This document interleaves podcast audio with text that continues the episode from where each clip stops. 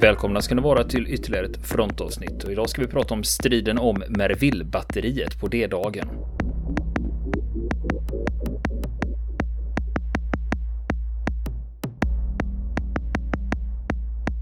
Och nu fortsätter vi höra historien om striderna vid Merville-batteriet.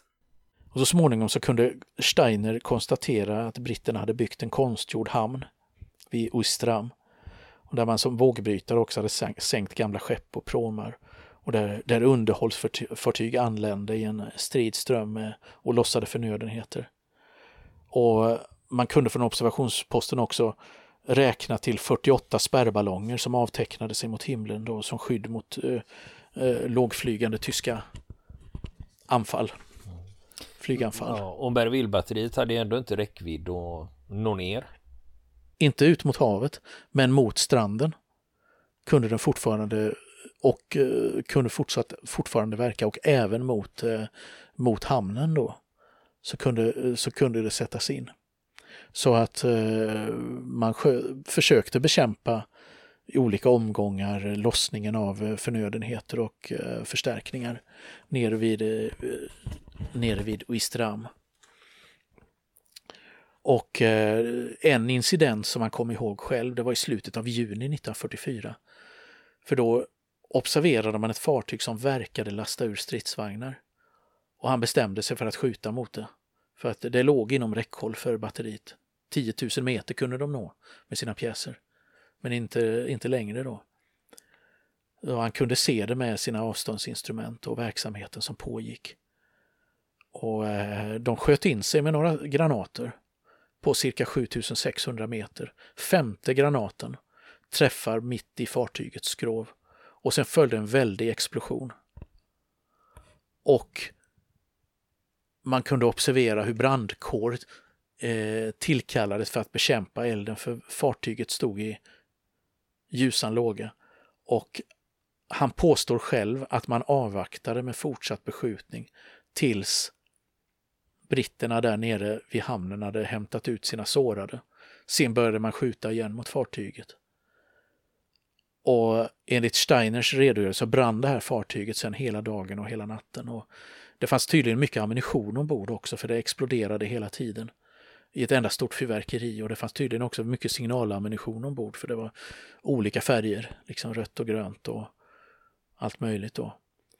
Eh, och efter detta så får han, när detta pågår då den här branden, så får han ett samtal från granndivisionens chef, generalen Reichert, som sa att explosionerna kunde ses även från hans mest avlägsna ställningar på andra sidan Orn. Så han undrade vad det är som pågår.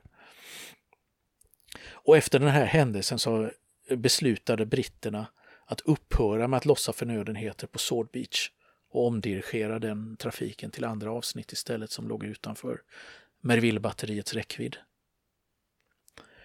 Och eh, eh, de hade ingen konstant eh, beskjutning av målen på stranden för varje gång, som man säger, varje gång som vi sköt så fick vi tiofall tillbaka från britterna fartygen ute till havs och så vidare. Då. Det, var, det var ju enormt påfrestande.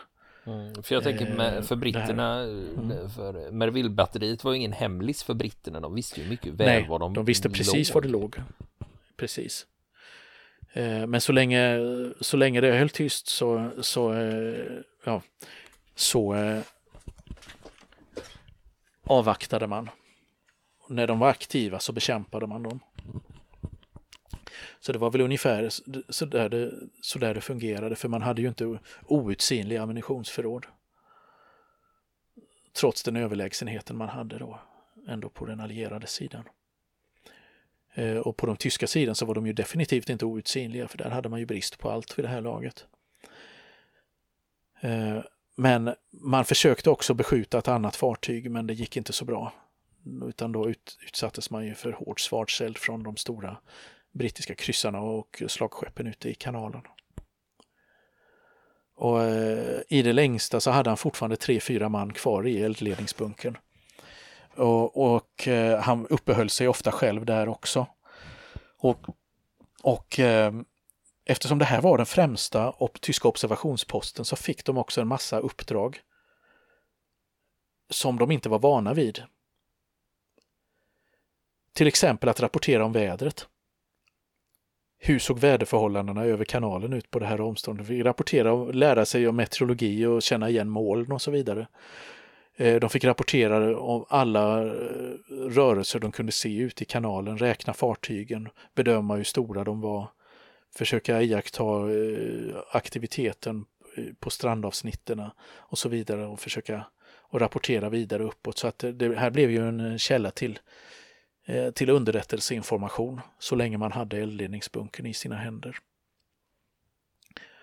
Och Så att det här tilldrog sig intresse i de högre staberna naturligtvis gjorde det, vad som hände, hände på det här avsnittet. Och en gång så blev även under den här sommaren eh, så blev Merville-batteriet också en bas för en specialoperation mot invasionsflottan. Först som Steiner minns det att eh, en dag så dök det plötsligt upp en örlogskapten som informerade oss om att eh, det inom kort skulle komma stridsdykare med enmans eh, ubåtar eller enmans torpeder Eh, Eh, som skulle baseras i när, i, i, vid Ornfloden i närheten av batteriet. Och eh, att batteriet sen skulle ge, ge cover, alltså skjuta beteckningseld åt dem när de gav sig av på uppdrag. Och mycket riktigt, nästa dag så kom det, kom det en, en uppsättning med eh, stridsdykare med sina liksom, märkliga farkoster. Och de stannade en natt och sen gav de sig av ut mot de brittiska fartygen. Och efter detta så kom det ytterligare en omgång och det hände samma sak, att de skulle ge sig. Och eh, själv så, så sa han att jag hade ingen aning om vilka framgångar de hade. Men ibland så kunde det höras stora detonationer utanför kusten som han sa. Eh, som han mindes efteråt. Om det var sjunkbomber eller om det var eh, framgångsrika anfall, det kunde han liksom inte det kunde han inte identifiera eller, eller sluta sig till. Nej, och sen vet man inte, det kan ju vara att ett fartyg går på en mina också. Precis, precis. Men som han sa, vi visste att en del av dem blev bekämpade och att inte alla kunde ta sig tillbaka av de här stridsdykarna då. De hade förluster, det, det var man på det klara över. Eh, och som sagt, batteriet var ju aktivt under, under hela den här, eh, den här tiden. Eh, och eh, det till och med skrevs i eh, den tyska propagandan om det under sommaren 1944. I juli 44 så är det den tyska tidningen Das Reich som skickar dit en av sina krigskorrespondenter som heter Helmut Berndt för att skriva en lång, en lång, ett långt reportage om, eh, om Merville-batteriet då, som naturligtvis inte nämns vid namn då. Men eh, jag ska försöka direkt översätta lite, lite grann ur artikeln här om det kan vara av intresse. Du har artikeln alltså? Jag har artikeln här har jag. Ja, Eller en översättning av artikeln till engelska har jag ska jag säga för jag har inte den tyska originalet. Mm. Har jag inte. Men vi gör ett försök här, ni får ha lite tålamod med mig att det blir, kanske blir lite knackigt. Men, men jag har inte hunnit översätta det här innan har jag inte. Man har ju eh, tyvärr varit lite för mycket att göra på jobbet. Om man säger så. Men så här går det. Eh, rubriken är vid, vid floden Orns mynning. Är rubriken på artikeln. Den här framskjutna bunkern på östra flanken av stridsområdet i Normandie har bokstavligt talat fyra fronter. De första två är floden Orn och havet. Den tredje är himlen som aldrig är fri från fiendens flyg, som dyker ner för att anfalla till och med ens, enskilda soldater. Under de eh, gångna händelserika dagarna har den fjärde fronten förflyttats längre söderut, men skulle över en natt kunna återvända åt andra hållet. Den här bunken är vår mest framskjutna ställning vid floden Orns mynning. Bara sanddyner, undervegetation, miner och taggtrådshinder ligger mellan denna plats och floden. Landremsan mellan bunken och havet är lika skyddad. Taggtråden ser ännu mer eh, i ögonfallande ut på stranden. Som med de flesta framskjutna ställningar är den här bunkern känd för fienden och hamnar ofta under beskjutning. I bunkerns betongbunker, eller Tobrukvärn som det kallades, sitter batterichefen som vanligt på en ammunitionslåda vid sin, sitt instrument. Han skannar, han söker av runt omkring med sin kikare. Dimma igen, säger han till sig själv. En liten båt dyker upp och bakom den är bankar av havsdimma som gömmer landstig, döljer landstigningsplatserna och fartygen. Icke desto mindre så kan man känna igen överbyggnaderna och tornen på slagskeppen Nelson och Rodney och eh, pylonmasterna på slagskeppet Nevada. Även andra fartyg ute till havs. De flesta av de större fartygen ligger för ankar. Genom diset liknar de en eh, fantasistad med glimmande torn i dimman. Den gyllene staden som trupperna kallar det. Löjtnant Steiner vrider sitt periskop mot kusten. Rivabella ligger där borta. Tidigare så var det ett spa, känt för sitt eh, kök och sin goda mat. Nu är stranden full av kratrar. Många hus har blivit jämnade med marken. Och längre ut till vänster befinner sig Wistram i ett liknande tillstånd. En gång så var nedre Orn som ett litet paradis. Vid den smala kanalen passerar patrullbåtar genom landskapet förbi avlägsna slott och bondgårdar. Långa häckar, täta rader av träd kantar ängarna där, där nöjd boskap ligger. Utmed kanalen, i närheten av vägen, finns den lilla järnvägen med lok, små lok och öppna vagnar som ett leksakståg. Det är svårt att föreställa sig det våld som pågår här. Vem skulle kunna tro att ett krig var möjligt här? Steiner vänder hårnålskorset i sitt periskop mot fyren i bukten, eller i, eh, i mynningen, flodmynningen, dit han tidigare har skjut, mot vilket han tidigare har skjutit för att eh, slå ut fyren. Sedan kontrollerar han husen som har klarat sig genom eldstormen och människorna på gatan. Han tar också en snabb titt på det stora torget där det några dagar tidigare eh, pågick en brittisk fotbollsmatch. Ända tills han avbröt den. Han gör en snabb räkning av de, glam, eh, av de blanka, silvriga spärrballongerna som omger landstigningszonen. Han kontrollerar att de fortfarande är 48 stycken. Sedan vrider han runt periskopet 90 grader. Där borta ligger ensamma jagare, även en kryssare och kanonbåtar. Han känner redan några av dem. Andra håller på att byta position. Nu eh, bleknar de långsamt bort ur eh, siktfältet när dimman kommer in från havet i gråa bankar några få kilometer från kusten. Det finns inte mycket annat att se. Löjtnant Steiner ropar till vaktposten nedanför. Någonting händer ute i dimman. Han kikar genom periskopet. Han kan se mycket tydligare nu och sätter sig på sin plats igen. Någonting händer ute till havet. Fyra båtar dyker upp som skuggor i den eh, mjölkgråa dimman.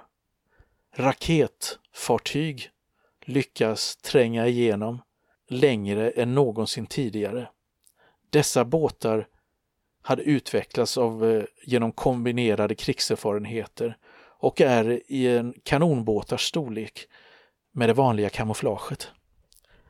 De anfaller oss i hög hastighet, kastar vitt skum från sina bogar. De kommer förbi oss med blixtrande rakettuber. Vi räknar mellan 24 och 36 tuber på varje båt. Och sedan ser vi flammorna som kommer från dem. Projektilerna susar och väser genom luften och exploderar runt om oss. De slår ner i grupper på en smal remsa. Deras spetsar borrar ner sig i sanddynerna och exploderar med ovanlig kraft. En kraftig tryckvåg följer explosionerna, sedan splitter. Med deras stora koncentration och eh, deras samtidighet så lyser de upp stranden och startar en eld, brand i ruinerna i den närliggande byn. Vi kan inte längre stanna i eh, värnet, utan Steiner måste ge sina eldgivningsorder och hugger tag i telefonen. Strax efteråt så ylar granater över bunkern ut mot havet, passerar genom de gula moln, dammolnen ovanför stranden mot de fortfarande rykande tuberna på fiendebåtarna. Eldupphör, batteri, eldupphör. Batterifanjunkaren Buskotte vidarebefordrar orden från sin chef i kustbunkern till sina, eh, sitt pjäsmanskap och haubitsarna tystnar. Artilleristerna tar av sina stålhjälmar igen och laddarna torkar bort svetten ur pannorna. Röken från eldrören pyser ut genom kasematternas dörrar. Nu gav vi dem ordentligt, säger en av de unga artilleristerna och tar ut eh, bomullstussarna ur öronen och börjar plocka upp de tomma granathylsorna. Det är otroligt att inse att dessa unga mannar som var skolpojkar för bara kort tid sedan, de har bara varit eh, bekanta med de här vapnen i några få månader och det är som om de precis hade avslutat fälttåget i Polen. Under de gångna veckorna så har det varit mycket händelserika tider för dem, till och med innan invasionen startade. Lysgranater och eh, eh Eh, flimrar i himlen. Sedan kommer bomber nedvisslande mot batteriet. Fienden känner till vår position via flygfotografier. Han vill försvaga vår ställning innan han genomför en flankattack.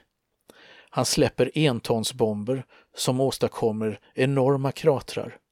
Bunkrarna skakar under detonationerna men de överlever och artilleripjäserna förblir oskadda. Dessa olika bombardemang var emellertid bara preliminära, de var bara ett förspel. Batteriet var ett hot mot den brittiska stödjepunkten vid Orn och sköt ständigt mot denna. Och de tyska artilleristerna var framgångsrika. De täckte vägarna på andra sidan Orn med granater, förstörde fordonskoncentrationer och luftvärnskanoner, besköt kanonbåtar och lastfartyg vilka kom nära kusten.